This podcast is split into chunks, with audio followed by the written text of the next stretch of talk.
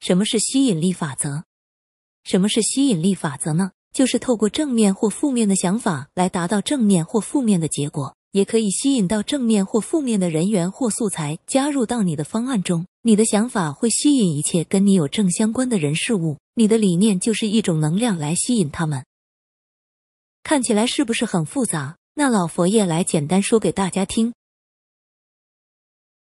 吸引力法则可以被简称为心想事成法则。用最简单的话来说，就是你关注在哪里，成就就在哪里。你心心念念什么，什么就会达成。你可能会想，是不是只要每天许愿，想住要前任回到我身边就可以了呢？当然没那么简单。吸引力法则复合法挽回感情。让老佛爷教你怎么用吸引力法则复合法来挽回你跟前任的感情。前任决定当初决定和你在一起，一定是你身上有吸引他的特质。和你分开的很大原因，也是因为这些特质在爱情里被消磨掉，而你就必须要重新将它找出来，并且精进它。外在和内在的改变都是很重要的。有魅力的人举手投足都充满风情，自然会吸引人。而还有很重要的一点是，你必须要改掉你的脾气，不可以太暴躁去指责对方，也不可以柔弱完全依靠对方，这样很容易让人厌烦。另外，就是要配合吸引力法则，在做出这些改变时，你一定要想住你想要前任回来你身边，继续跟你在一起，你要跟他复合等等这类的想法，并且相信，当你做完这些改变后，变得更好后。前任一定会回到你身边。吸引力法则复合法的禁忌，吸引力法则复合法的禁忌就是不可以朝三暮四，想法每天都在改变。你没有一颗坚定的心，吸引力法则自然不会运作。只有当你的愿力与行动力都同时表现出来时，吸引力法则自然会将前任给重新给吸引回来。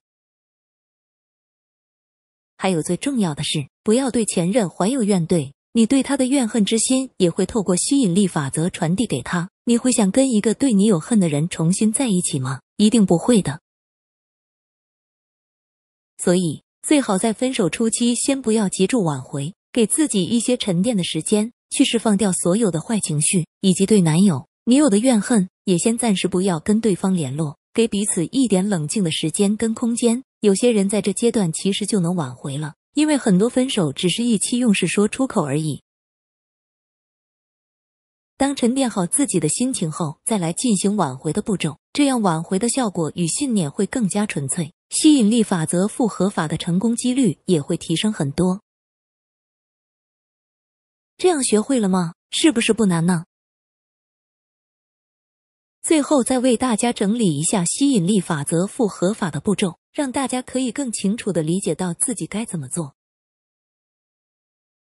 总结吸引力法则复合法步骤：第一步，刚分手时，先不要想住复合的事，先释放掉自己的坏情绪，给自己半个月至两个月的时间，吃吃喝喝玩玩都可以，就是不要对这段感情产生任何的不满跟怨恨。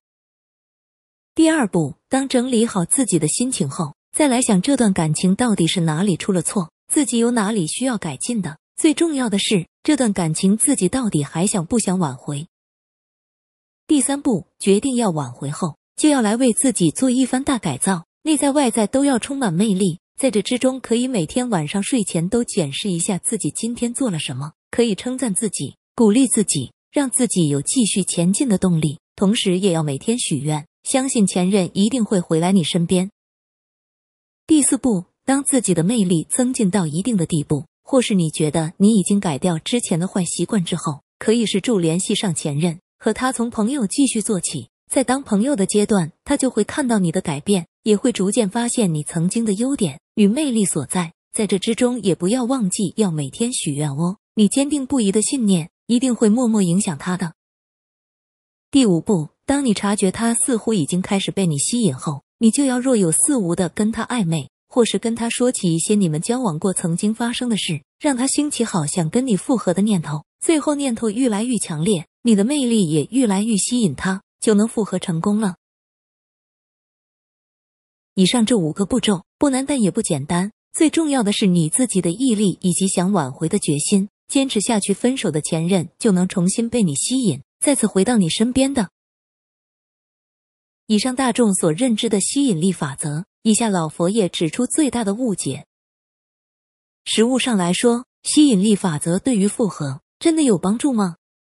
没什么帮助。长期实物观察来说，一千人不到一两人，因为分手后的女人、男人的好奇已经没有，而感情分手有太多累积而成，而男人总是新的总是最好，所以顶多突然关心一下，有如露水，一下子就不见。但是通常大多数人对正在挽回的人来说，搭配自身在做吸引力法则，确实是有挽回感情的概率有正向的帮助，但还是得依据感情阶段而定。多数人对于吸引力法则的误解，大多数文章也是很多信众询问我们的问题。最大的误解是认为吸引力法则可以改变已经成立的事实。误解一：可以改变结果。吸引力法则是创造善的因，进而改变未来的果，而非改变既定的结果。误解二：吸引力法则可以改变别人。如同找一个好的男人，用心经营当下感情，则会对感情稳定有很大的帮助。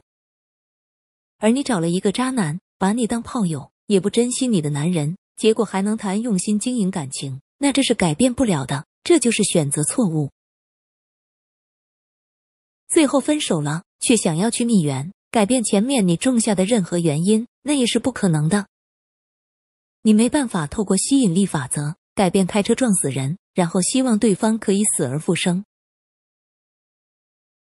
吸引力法则注重于每一件事情的最初因缘，而非已经感受到了最后的果。以招财的例子最浅显易懂。如果你要招财，你可以透过吸引力法则，但是只有改变行为，才能创造不同的未来。创造财富这个过程，它是一个持续性流动的，随时改变思维、改变行为，就能改变过去。但是，如果你要说这个客人能不能透过吸引力法则去影响对方，此事件注重于你在遇见他之前，而非遇见客人之后。先后顺序非常重要，也是佛教说的定律。